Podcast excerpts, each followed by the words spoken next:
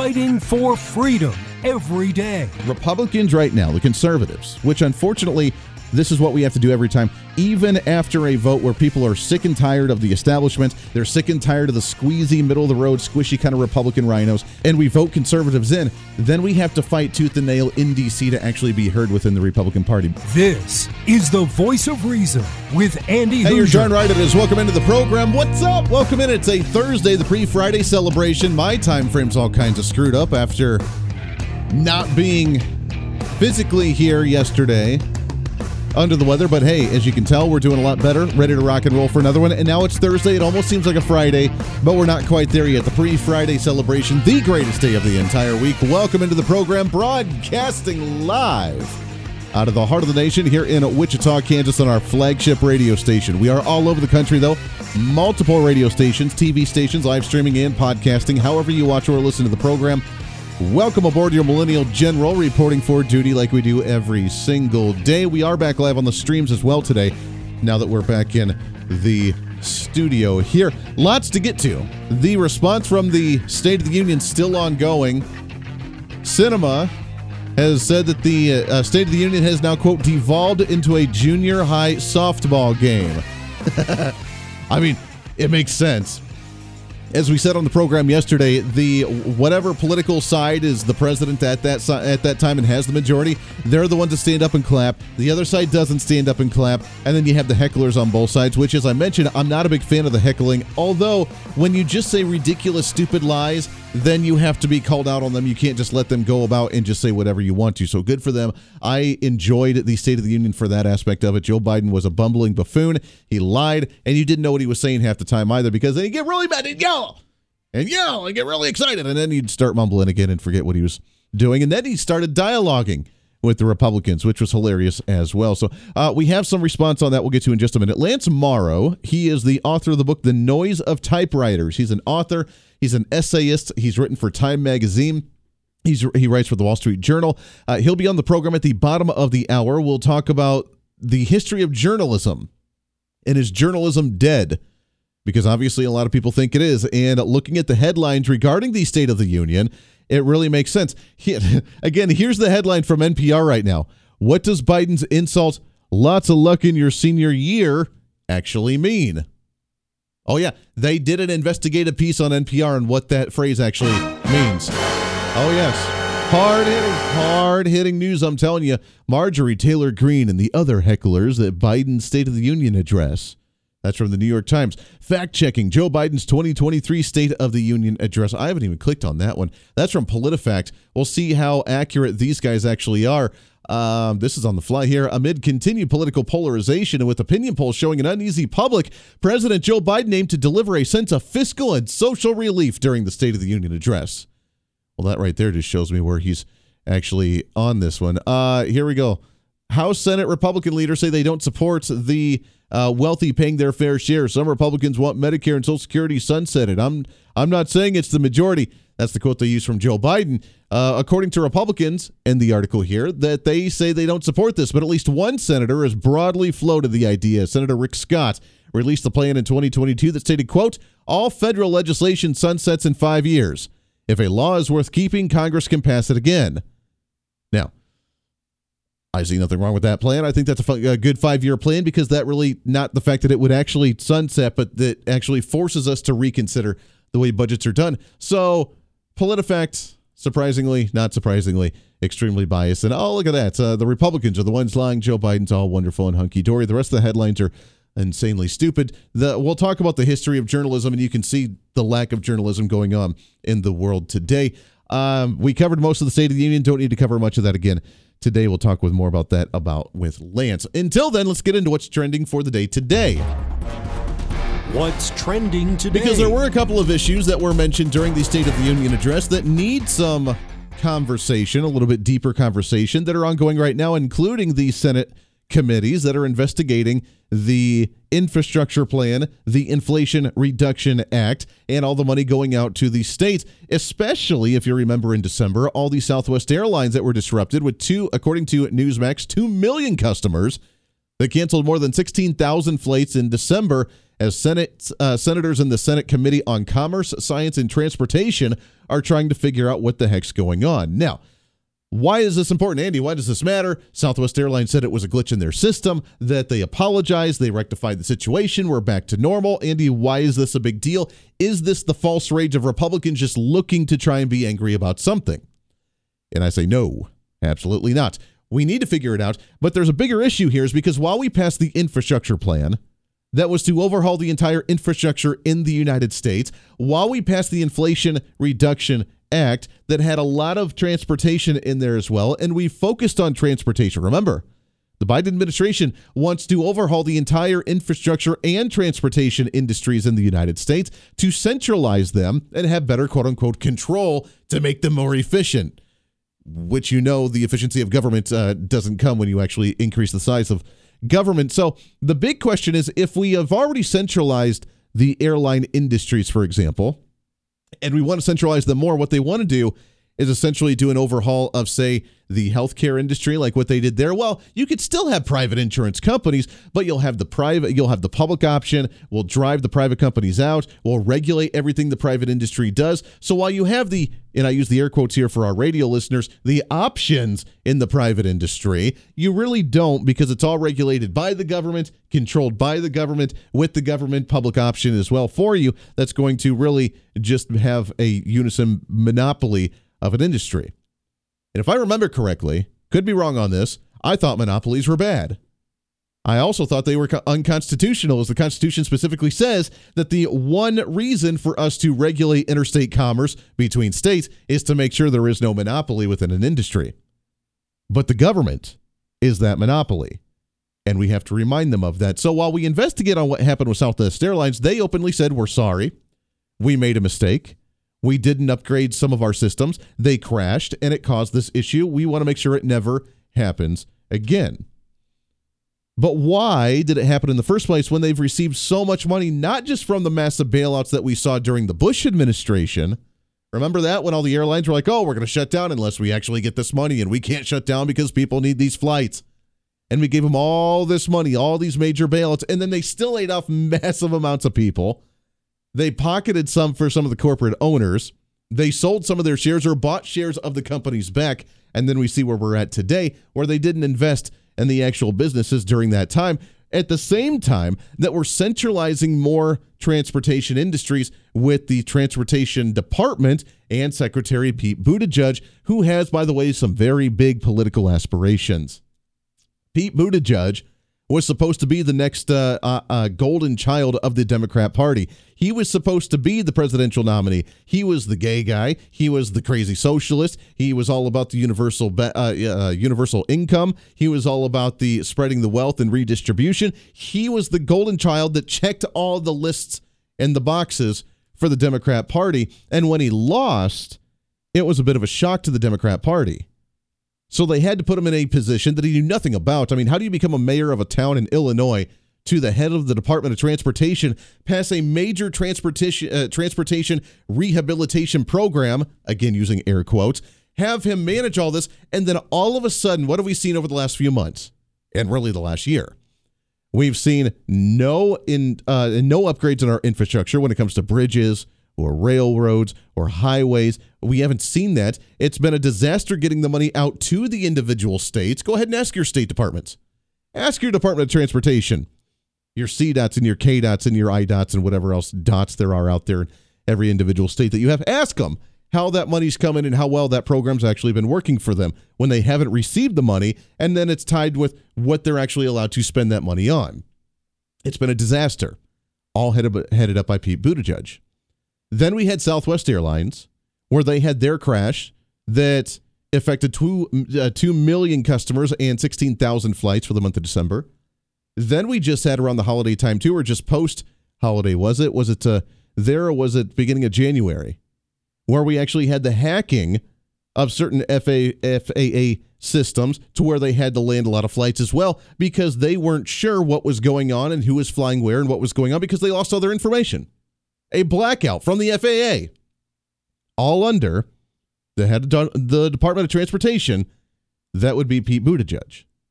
So, yeah, there is a concern because while we're pushing for a centralizing of power in every industry, which is the solution that Joe Biden had for everything for the State of the Union, oh, let's finish the job. Let's do the job. Let's finish the job. Centralization, redistribution of wealth, taxing the rich, giving out more money, helping you on this, subsidizing that. And as we used the metaphor yesterday of you try to buy a hat, the hat's too expensive, you can either not buy it and force the company to lower the price or shut their doors or you go to the government and ask for a subsidy so they can send you a check to afford it because it's not out of your pocket. It is by default by your taxpayer money, but it's not out of your pocket at the time, so therefore you're still getting it. What direction are we going to go in this nation? Are we going to go to continued subsidi- subsidizing everything with our taxpayer money, which is the direction that we've gone so far, or are we going to start getting rid of government out of industry and letting the market, the free market laissez faire system, correct itself the way it's supposed to be. This is the crossroads that we're at right now. And this is the direction Joe Biden has said he wants to go. This is the way the Democrats have been going for a very long time. If you remember seeing during the State of the Union, you saw Bernie Sanders all hunkered over in his seat with his mask on. Nobody else was wearing a mask in there, but he was wearing his mask. Couldn't see it because he was steaming up his own glasses, breathing on his stupid mask while he was sitting there nodding at everything Joe Biden was saying because Joe Biden is no moderate. He's no guy for the working class. He's no guy for the average Joe Schmo person. Oh no, he's for the elites and for the uh, the government officials and for the uh, whatever you want to call them, the, uh, the the government swamp in Washington D.C. And you can see that with the policies that he said. Well, let's just get the job done. Get the job done. The authoritarians have taken over in the Democrat Party. And yet, we have a new book out from a Republican calling the Republicans the authoritarians. Can you believe that? I know. As we see the centralization of power with healthcare, with higher education, with the transportation, with the green new energy that we see trying to overhaul the entire electric grid, well, we see all these industries being centralized at the federal government level with the control they have. We have the audacity of a Republican to say the Republicans are the authoritarians. I can you believe it? And can you guess who it is? Can you guess who it is? According to the Guardian, Mitt Romney's new book calls Republicans the authoritarian, sliding towards authoritarianism. Now, I don't know if you remember what the definition of authoritarianism actually is, which we'll do in a second after the break. But in the new biography, according to the TheGuardian.com, the Utah senator and former U.S. presidential nominee Mitt Romney reportedly considers the Republican Party's, quote, slide towards authoritarianism and how he may have helped empower extremists. Oh, my. Now, this is the guy that claims to be conservative. I'll never forget it because I tried to support him in the very first presidential run back in 2008 uh, because I didn't want John McCain. Unfortunately, we still got John McCain because of someone called Mike Huckabee who didn't like Mitt Romney and refused to step aside and split the conservative vote. But I digress. I remember during a debate while he was running for president saying how he was the next Ronald Reagan. He was the next conservative. He was the limited government, anti regulatory, lowering taxes, smaller government type Republican. And while we move that direction still, he's calling us the authoritarians. Quite ironic, isn't it? We'll talk about that when we come back here right around the corner. It's the pre Friday celebration. We have a heck of a lot to address today on the program. Stay right here. This is the voice of reason with Andy Hooser.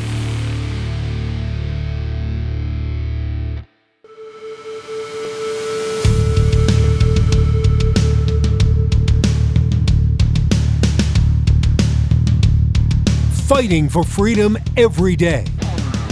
This is the voice of reason with Andy Hooser. Welcome back into the program. I want to remind you, for those that may be like, I actually like Mitt Romney. He's a nice guy. He's a wonderful dude. You know, he's he's had some interesting sides. He's kind of flip flop on some things, but he's evolved in his political career. I understand that.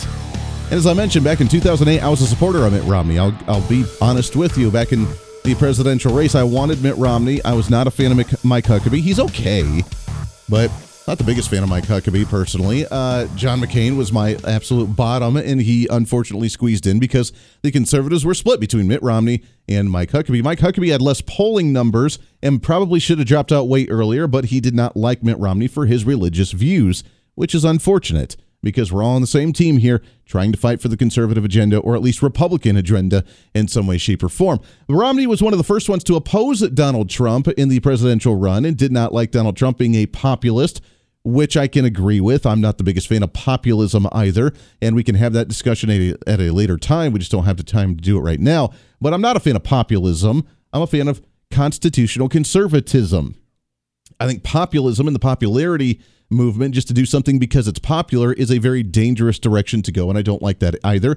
Luckily, Donald Trump was a conservative populist who was popular with conservative values, so it kind of worked out on our end. But the idea of populism, I'm just not a big fan of. And Romney opposed him at first, but then if you remember, whether it's for maybe the VP seat or whether it was for Secretary of State or whatever position that he was aiming for, he tried to really cozy up with Trump for a while. Trump shunned him, did not bring him on. And then, of course, Mitt Romney went after him big time and uh, was one of those that supported the impeachment process, that it supported the sabotage Trump at all costs while Trump was in office because he had a personal vendetta against him for not moving up the political ladder under the Trump administration and during that time in power. So, with that being said, now he writes a book saying that he thinks the Republicans are sliding into authoritarianism.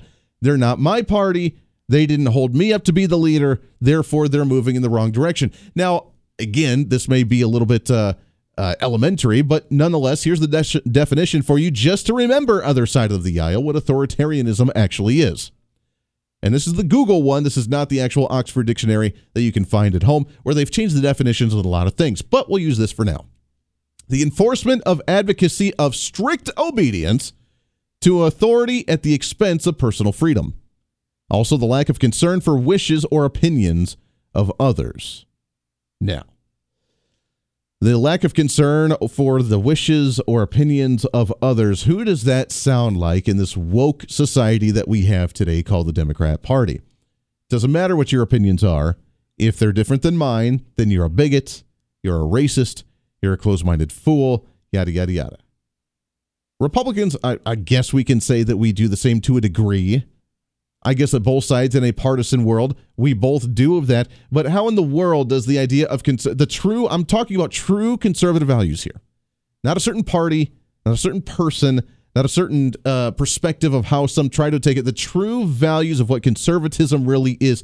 How in the world is that authoritarian in any way, shape, or form? And the party that is in uh, the Republican Party right now that's promoting conservatism, of getting rid of government programs, of trying to investigate the Biden family and the corruption there, of trying to expose corruption with the MAGA movement that's the outsiders from Washington, D.C., wanting to expose D.C., the what the media and the Democrats are calling the extremist Republicans or the MAGA Republicans, or God forbid what they even call the domestic terrorists in this nation, how in the world does that account to quote unquote authoritarianism from Mitt Romney?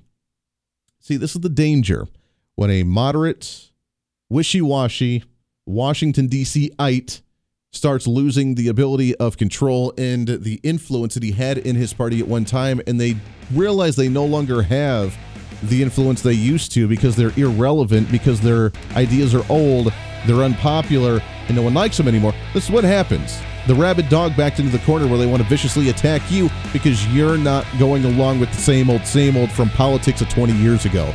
And that this stuff's over. The voice of reason with Andy Hooser.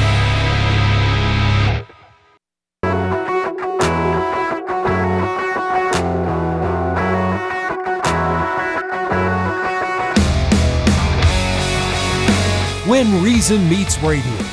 This is the voice of reason with Andy Hooser. So I'm still trying to clear out my Twitter account because my Twitter feed since yesterday or two days, two I guess two nights ago now, with the State of the Union address, nothing but just Marjorie Taylor Greene and Lauren Boebert. That's all I saw.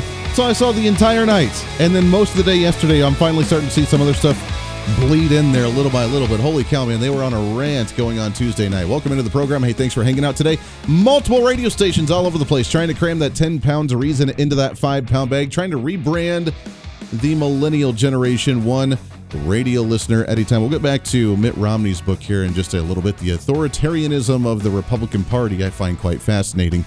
Uh, by the way, that's the guy that voted for the omnibus package as well in, in December. So there is that. I want to shift gears a little bit here and let's do some of the coverage of how these things are being covered as we get into our what's trending of the day. What's trending today? And the big question is is journalism dead? Is journalism there, or is it just in a new fashion? Is it in, in a new version? Is it in a new outlet? Uh, is it transitioning with the times? And how do we find true journalism of today? Really excited to have this guy on the program. He's an American essayist and author. He's written for the Wall Street Journal, also Time Magazine. He's also the Henry Grunwald Senior Fellow at the Ethics and Public Policy Center in Washington, D.C. And his latest book, The Noise of Typewriters Remembering Journalism. Excited to have on the program with us here, Lance Morrow. Lance, how are you, my friend? Good, good, good to be here. Yeah, good I'm. Yeah, I'm excited to have you on. That's the big thousand dollar question: Is journalism dead today? No, no, it's not dead. It, it's, uh, but it's taken some bad hits, and and uh, it certainly is in in sort of a shambles in many respects. There is still plenty of really terrific journalists around, but uh, there there is. Uh, I this book is about uh, about the 20th journalism in the 20th century. It's often said that uh, the biggest casualty of the 1960s was authority, uh, parents, presidents, police, military, everything. Well, somehow that's bounced down the road into the 21st century, and there's a weird absence of responsible authority in the editorial uh, leadership of uh, a lot of the media, uh, New York Times, for example, and uh, some really lousy, awful decisions being made, and uh, and the, the report we've all seen the, the reporters are, are uh, editorializing too much and, and then going in for. Um, uh, you know, uh, just a, a, kind of almost red guard kind of uh, consensus, uh, you know, party line journalism. So that that is very bad. Um, but uh, I don't think journalism is dead, but it's it's in danger. I mean, it's it's it's really there are a lot of very bad things going on, I think. Yeah, that is very true. The sensationalism of the mainstream media today, and as we talk about both radio and TV of CBS, NBC, uh, MSNBC, all these other outlets that are out there right now, uh, it seems like the sensationalism of we need to break the news first before we actually figure out what's really going on. And it happens with uh, an attack or maybe a school shooting or something. They just start making assumptions with the talking heads. And like you said, as opposed to actually doing the journalism and the investigation to figure out what's going on to give you true fact. Um, I, I, how do we come back from something like that, or can we? And do you think that they're starting to be aware of the fact that maybe we shouldn't say something about it until we know what's really going on? Well, there's there's that acceleration in uh, the. I think that the technology has made this a, a, much bigger problem in the 21st century. The speed of the technology, the social media, the speed of Twitter and so on, so that uh, we're talking about uh, nanoseconds. Uh, we're talking about people posting things before they've checked them out, and uh, it, that the pressure, the pressure to to uh, file or to post uh, stories and so-called facts first there's always been deadline pressure, but now it's compressed. It's uh, it, it's accelerated because of the technology. The I got the technology uh, that what we saw coming in um, late '80s through the '90s and and on since then. Technology has vastly altered the nature of journalism. That that is the uh, the way that journalism is done and sure. it's altered many, many, many things in the in the in the culture and the society. But uh, uh, it, it, has had a huge effect on journalism, and, uh, and some of it, some of it has been very positive. It has enabled uh, a, uh, gathering inf- uh, speed of information and gathering information, but at the same time, it has enabled a tremendous amount of inaccuracy and and and also uh, uh, simply uh, blowing off opinions, firing off opinions uh, before they've uh, uh, before the story has been yeah. checked out. I, am sometimes appalled by uh, what supposedly reputable people will bang onto Twitter uh, before they have any facts at all. They'll just bang they'll bang it right on there, and and uh, is really strange. It, it, it's it's not good. No, and they're they're all of a sudden the expert because if you try and contradict them or actually explain something to them on the Twitter, you have a finite amount of characters that you can do it, and then they just say that you're mansplaining or they go after you for just lying or whatever because they all of a sudden are now the experts on a certain issue by what they put on there. We're talking. Well, about, that's yeah, that's that's another thing. I mean, the what you might call the democratization of information. You know, everybody in the world has got one of those has got a screen in the palm of their hand, and uh, so everybody is entitled to opinion. Well, I mean, they they say everybody is entitled to their opinion. I don't think they are. I think you you've got to earn your opinion. You've got to find out. You've got to have some basis for your opinion. And uh, yeah. uh, the but there's no there's no doubt that uh, smartphones and so on have have uh, uh, accelerated this problem of of uh, just an inundation of information. Some of it good, some of it uh, completely inaccurate. Yeah, that is very true. I remember learning about and reading about all the way back when when I was in school, which I guess wasn't too terribly long ago. But at the same time, I remember learning about the yellow journalism of the way things were back in the early 1900s and how it was bad. You can't exaggerate to try and compare one thing that's not comparable to another, or the sensationalism of a certain issue we have a lot of that now, not just in media or in the uh, the TV or the newspaper or even radio or anywhere else. We have yellow journalism all over the place because now we have you know one side calling another side a racist if they just disagree with them. They call them Nazis. We have just words being thrown out left and right. And it almost seems like we've been desensitized to the importance of what those words actually mean. Would you agree with that?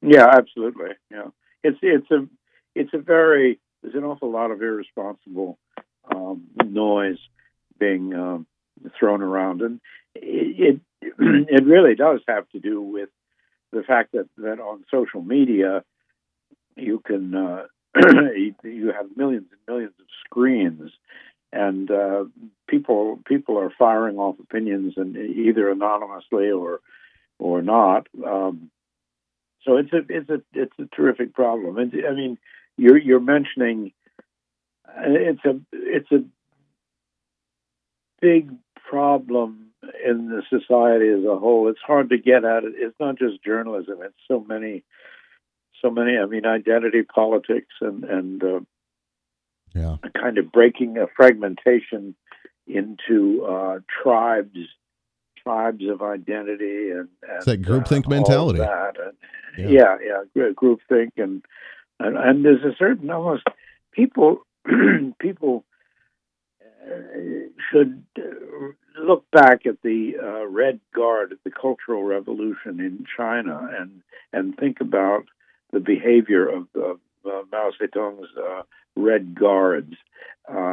There's a lot of that Red Guard behavior in the politics today, which is to say, you know, a party line and, and the woke the wokeism yeah. is, is especially guilty of it, I think. But um, eh, the whole business of cancel cancel politics and uh, that kind of coercive uh, party line uh, way of doing things, which is spread from the universities into the, the foundations, the corporations, the practically every institution in the society, and it's uh, I, I think it's a, a, very very serious problem, and it's just it's a very serious problem in uh, mainstream media. Yeah, oh, very much so. We got just about a minute or so left here as we talk with uh, Lance Morrow, author of the book "The Noise of Typewriters: Remembering Journalism." In the last forty-five seconds or so here, I want to show some optimism, some encouragement. Where can we find true journalism? Do you think it's going to be some of the new platforms, with maybe podcasts online, or obscure different news sites, or is it going to come back? Do you think? Well, I think I think the podcasts and, and uh, Substack and places like that, the, pl- the platforms of that kind, um, are extremely encouraging, and I think that you, it's going to be a process. It's going to be messy. Uh, it's possible that there will be a um, a, uh, a, change in the mainstream media, and that they will uh, revert to uh, more responsible behavior. I'm, I'm hoping that that's true, but it's also uh, fairly certain that new new organs of, of information are, are being developed and will be developed and will compete uh, for for uh, attention. And uh, so I I think that yeah, journalism is not dead, it, but it's going to be a, a, messy battle to. And, and in, in, this environment, it's tough. It's transforming. It is, and it needs to be. And I think the new outlets are going to give some of that opportunity for it to rise again. Lance, we're out of time, my friend. I appreciate it very much. The book is "The Noise of Typewriters: Remembering Journalism." Lance, we appreciate it. Got to take a break here. This is the Voice of Reason on a Thursday. Stay right here.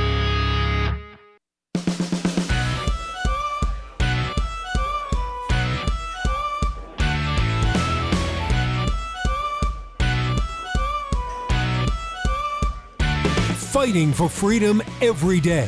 The voice of reason with Andy Hooser. Darn right it is. Welcome back into the program. Last few minutes of the show. Thanks again to Lance Morrow coming on the program. Interesting information. Journalism, is it dead? He says no. I say I agree with him, but it's harder to find.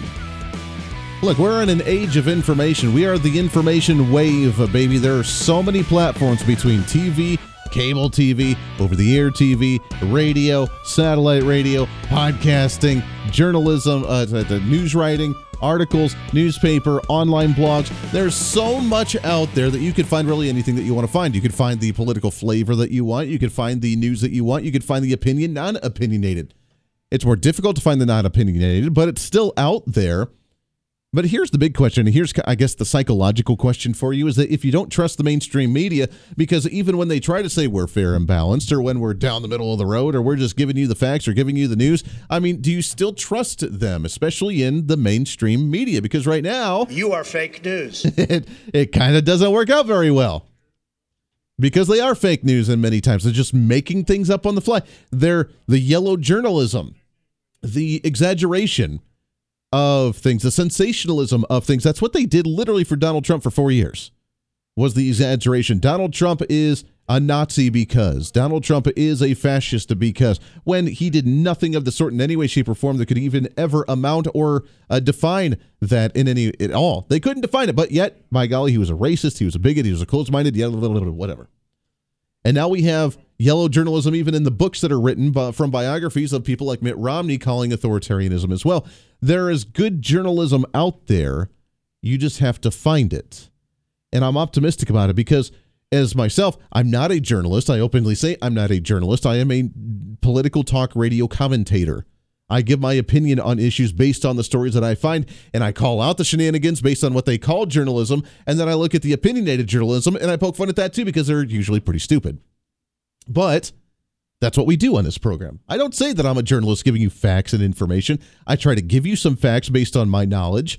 I try to give you facts based on what we do and what we read from the mainstream media to correct their mistakes. But I don't say, here's the, you know, I, uh, reporting the news, here's the information.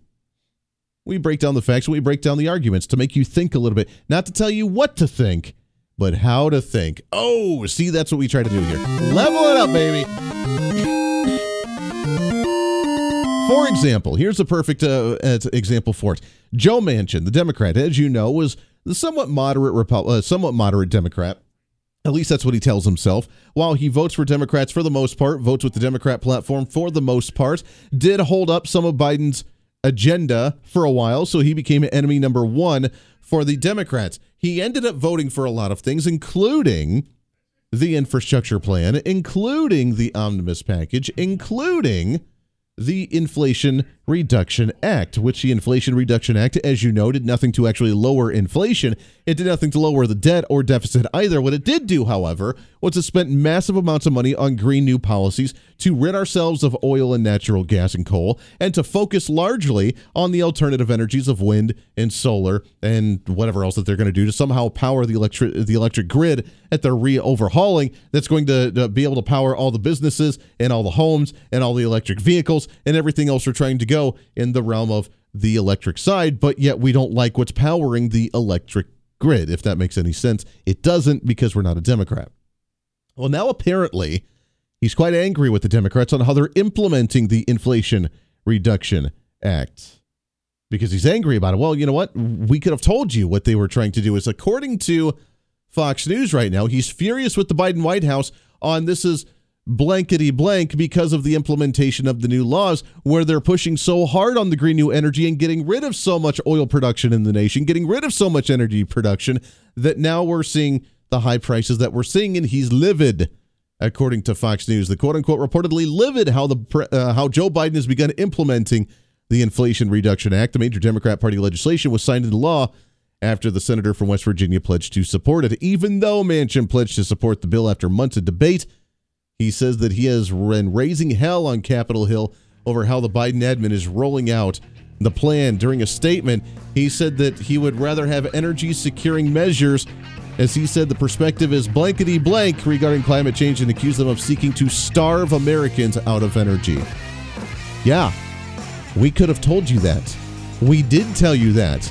We tried to tell you that. That's what it was. It was the Green New Deal on steroids with a brand new name during a time of 9% inflation of let's lower inflation by investing in green new energies.